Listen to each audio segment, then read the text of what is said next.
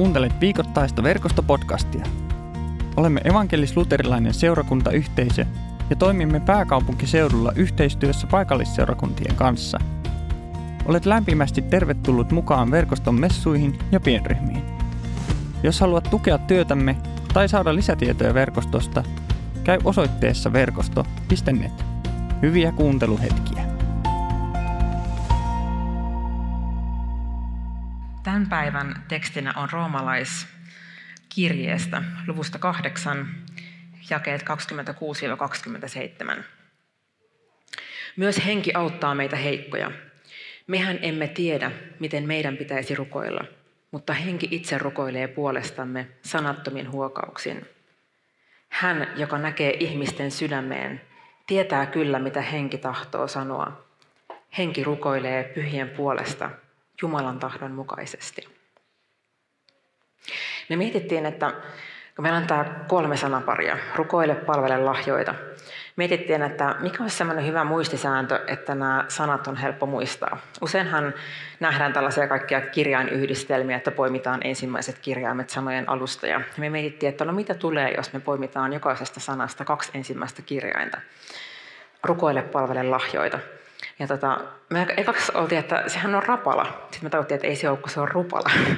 Mutta jos muistat tällaisen uistin merkin kuin rapala, niin olkoon se muistutus sulle tästä rupalasta, eli rukoile palvele lahjoita. Ja voin kertoa, että rapala on, sen täytyy olla hyvin ainutlaatuinen uistin. Nimittäin yksi tuttu mies vuosien takaa kertoi, että hän oli siis Amerikasta kotoisin ja hän oli tulossa Suomeen ja hän halusi suomalaiselle isäntäperheelle viedä tuliaisia. Hän kuuli, että tämä isäntä, perheen ähm, isäntä on intohimoinen kalastaja. Ja hän marssi Amerikassa tämmöinen paikallinen tämmöinen kalastukseen erikoistunut liike, joka on aivan massiivisen suuri. Siellä on monessa kerroksessa tavaraa. Hän marssi tänne liikkeeseen ja meni tiskille ja sanoi, että, että kuulkaa, että hän haluaa saada parhaan uistimen, mitä teiltä löytyy. Myyjä poistuu paikalta ja tulee hetken päästä takaisin ja hän iskee siihen uistimen tiskille ja sanoo, että kuule, tässä on paras. Ja se on suomalainen rapala uistin. Ja hän sitten tämä, tämä tota niin, Suomeen matkalla ollut mies totesi, että no otetaan se toiseksi paras. Mutta rapalasta se olkoon sulle muistisääntö, että rupala, rukoile, palvele lahjoita, on, on nämä meidän kolme sanaparia. Ja nämä ei ole mitä tahansa kolme kolme sanaa. Itse asiassa nousee Jeesuksen esimerkistä. Jeesus rukoili, hän palveli ja hän uhrasi oman henkensä toisten puolesta. Ja tänään nyt tosiaan rukoilun maailmaan, tämän rukoussanan taakse sukelletaan. Ja mulla on sulle alkuun tehtävä. Mieti yksi julkisuuden henkilö, johon sä haluaisit tutustua. Semmoinen, joka on elossa. Suomalainen tai ulkomaalainen, mutta mieti joku semmoinen julkisuuden henkilö, johon sä haluaisit tutustua. Ja saat ihan muutaman sekunnin aikaa miettiä, että kuka tällainen henkilö voisi olla.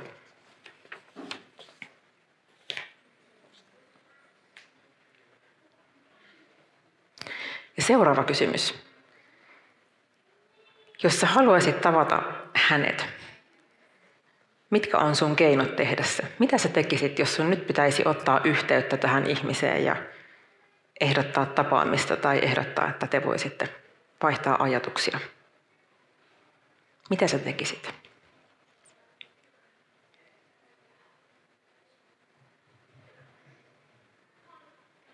Ja sehän riippuu, mitä sä tekisit, riippuu siitä, että kuka henkilö on kyseessä.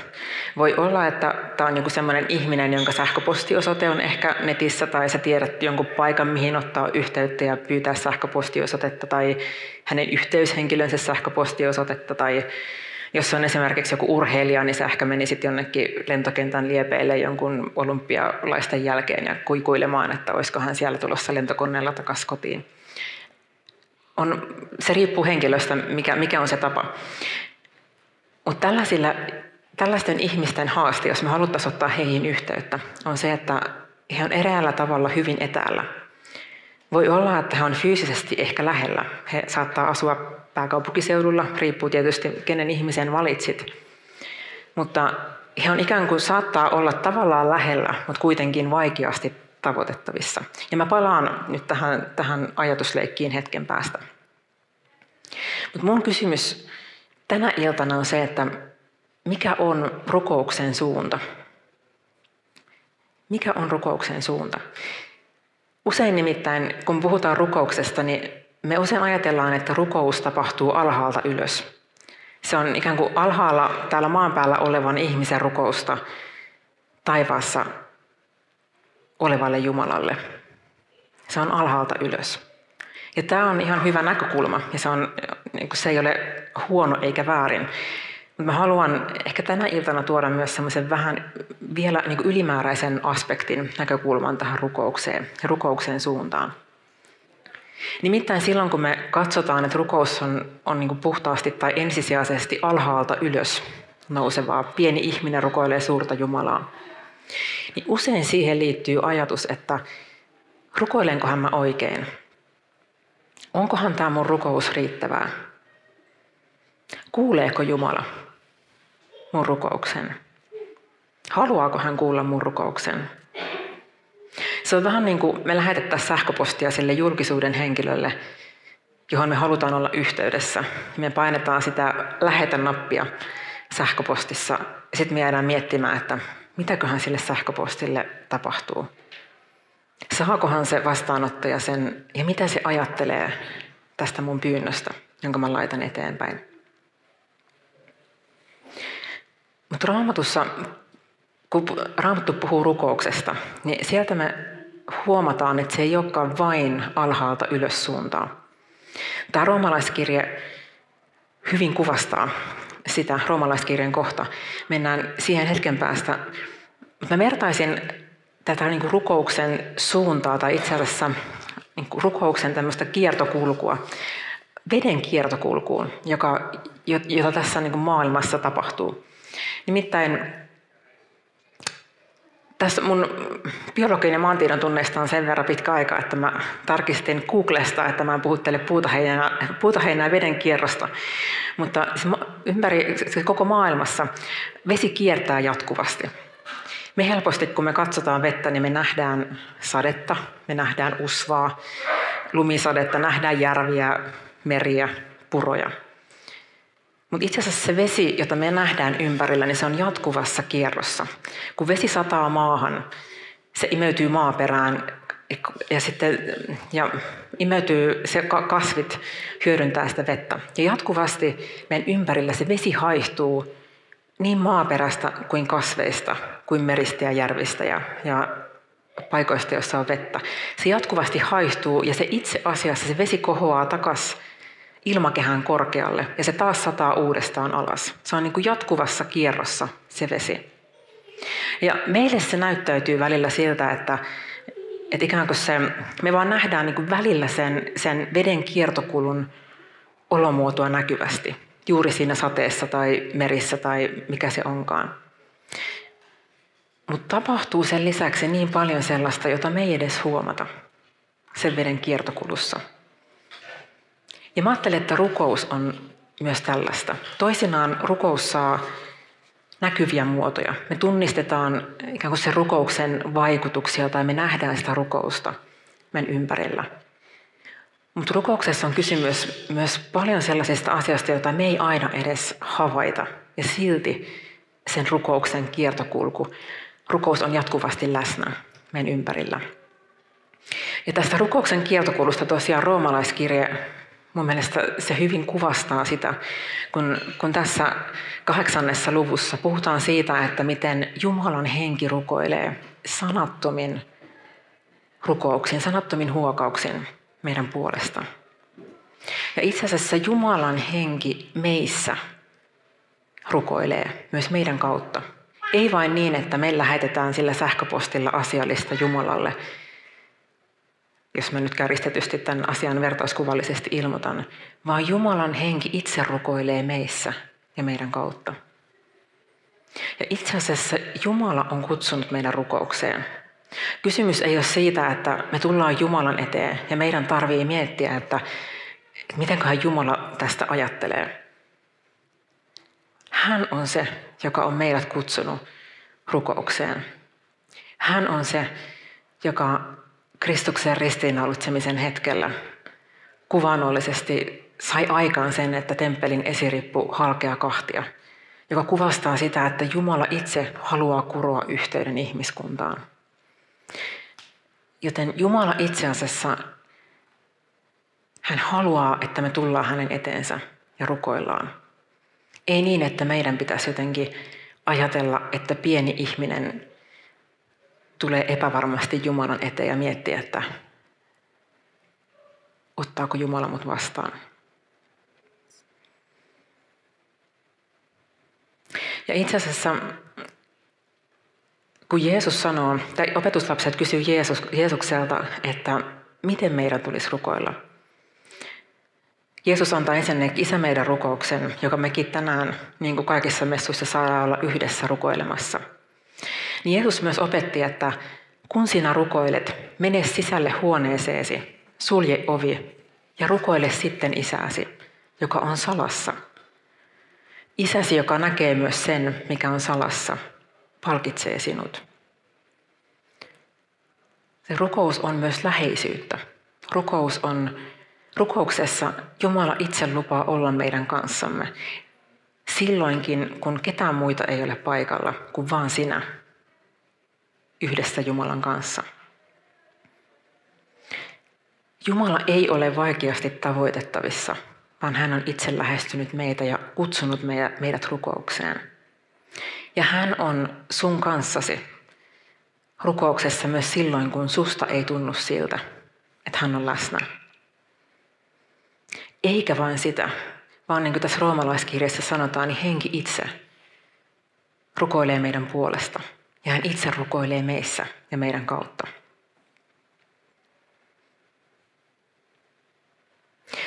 Toisessa kohtaa vähän tämän jälkeen, kun Jeesus puhuu tästä, kehottaa meitä menemään huoneeseemme ja, ja rukoilemaan siellä Jumalaa. Niin Jeesus myös sanoo, että älkää, kun rukoilette, älkää tehkö sitä tekopyhien tavoin. Mielenkiintoista on se, että tämä tekopyhä-termi, jota Jeesus käyttää, niin Jeesuksen aikana tätä samaa termiä käytettiin näyttelijöistä, joilla oli tämmöinen naamari, jonka he laittoi naamalleen silloin, kun he näytteli tätä roolia.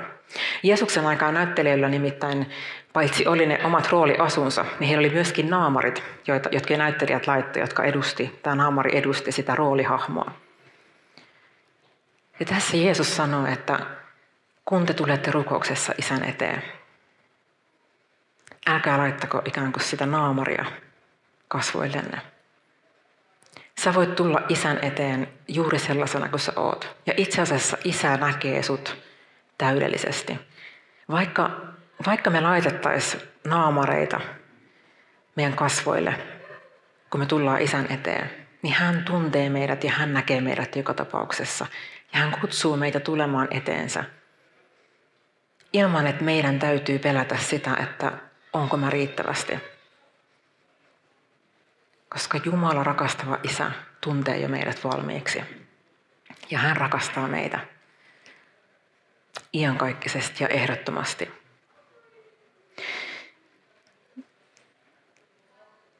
Ja meillä on monenlaisia erilaisia tapoja rukoilla.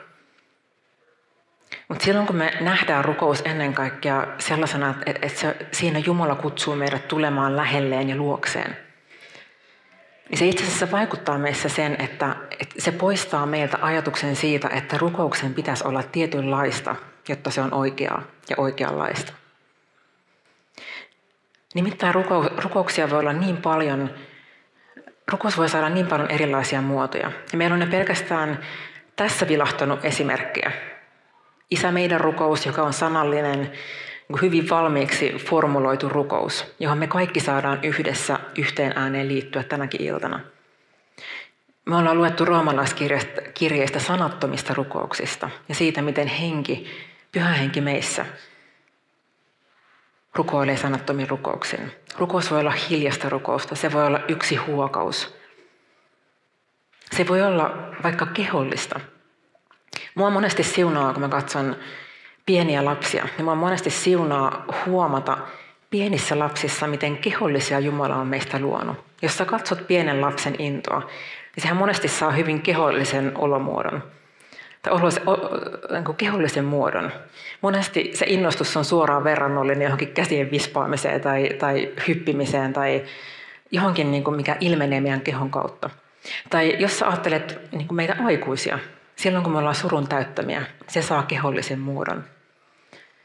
Ja mä ajattelen, että myös se, että me esimerkiksi vaikka täällä, kun me tullaan yhteen, niin jotkut me, jollekin meistä se Jumalan eteen tuleminen myös saattaa olla kehollista. Se, että me ikään kuin me myös halutaan kehollisesti ilmaista sitä rukousta.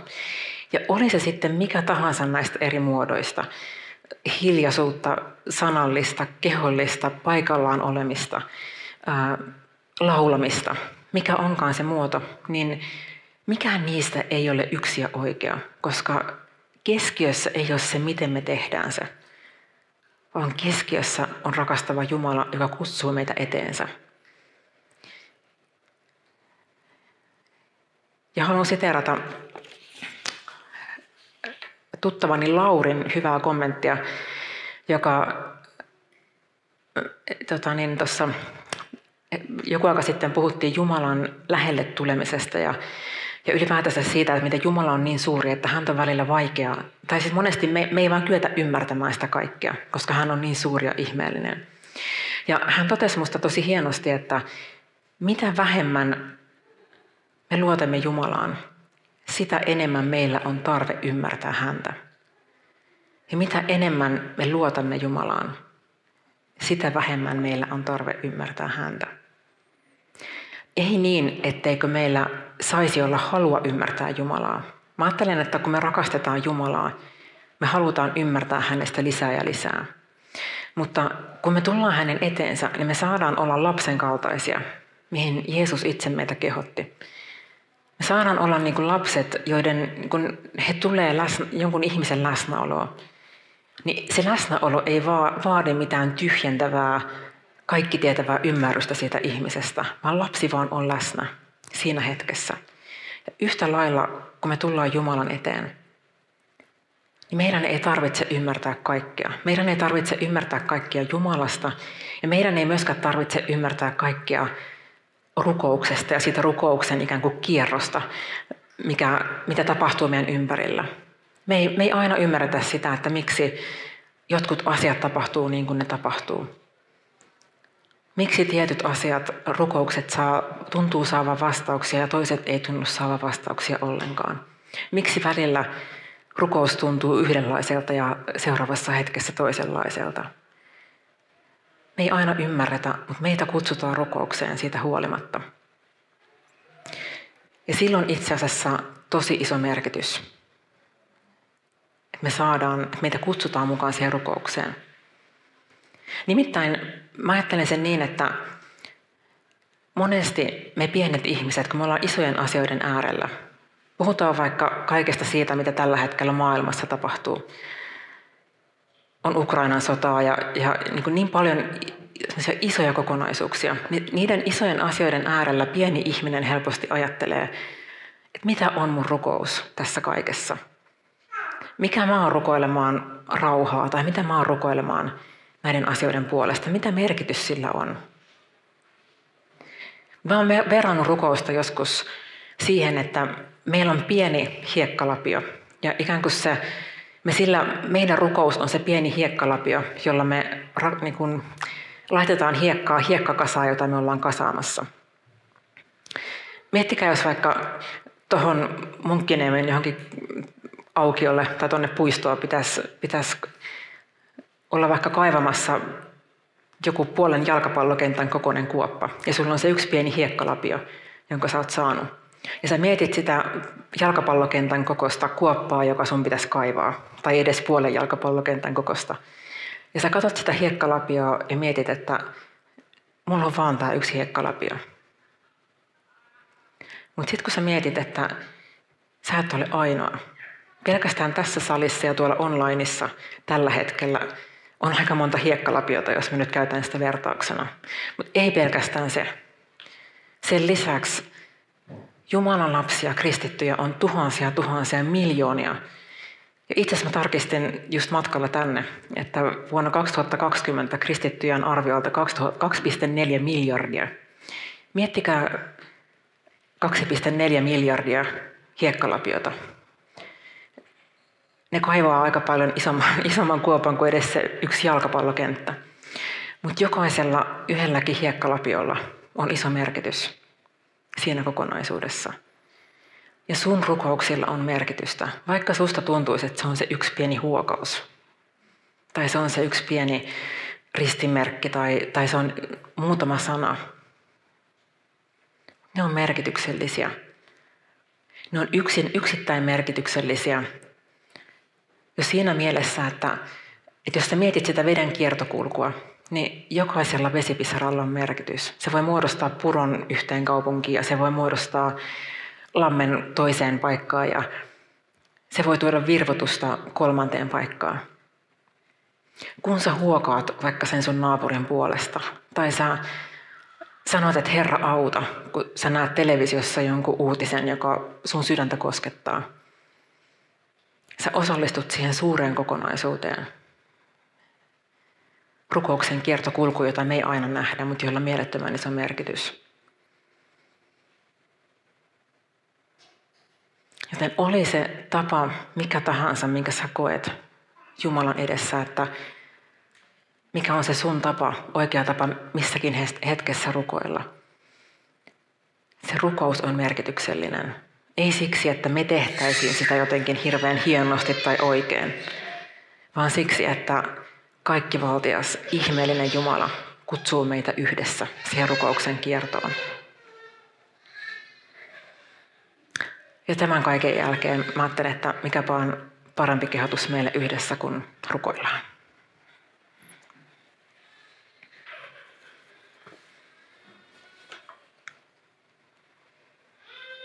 Kiitos Isä siitä, että sä olet antanut meille rukouksen. Sä oot kutsunut meidät liittymään siihen isoon kokonaisuuteen, jota sä rakennat ympäri maailmaa ja tässä meidän keskellä. Niissä asioissa, joissa me nähdään se ja myös niissä asioissa, joissa me ei aina edes tunnisteta sitä. Ja sä kiitos siitä, että sä kutsut meitä jokaista omalla tavallamme tulemaan rukoukseen. Meidän pyyntö on se, että avaa meidän sydämet tunnistamaan se, että milloin sun henki meissä synnyttää rukousta. Milloin sun henkesi meissä kehottaa huokaset tuon ihmisen puolesta. Sano muutama sana tämän asian puolesta. Auta meitä niissä tilanteissa, kun meitä kutsutaan rukoilemaan, pysähtymään ja tekemään se oma hiekkalapiollinen oma osuutemme. Ja kiitos siitä, että niitä hiekkalapioita on niin monta. Auta meitä muistamaan meidän pieneltä tuntuvia rukousten edessä. Me ei olla yksin. Ja ennen kaikkea meillä on suuri Jumala, jota me saadaan olla rukoilemassa. Ja Isä, me kiitetään siitä, että sä itse haluat kohdata meitä. Sä et ole kaukana, vaan sä olet lähellä ja sä olet itse meissä. Ja sä Isä myös kutsut meitä tulemaan sun luokse ilman naamareita. Tässä hetkessä me halutaan tulla sun lähelle ilman omaa yrittämistä. Myös tunnistaa ja tunnustaa se, missä me ollaan meidän elämässä epäonnistuttu. Sä näet meidän syyllisyyden, sä näet meidän, meidän rikkomukset. Kiitos siitä, että myös ne me saadaan kantaa sun eteesi. Ja Kristuksessa sinä julistat kaikki meidän synnit anteeksi annetuiksi. Isän ja pojan ja pyhän hengen nimeen. Amen. Kiitos kun kuuntelit verkostopodcastia. Seuraa meitä somessa ja tule mukaan verkoston Jumalan palveluksiin ja pienryhmiin. Lisätietoja löydät osoitteesta verkosto.net.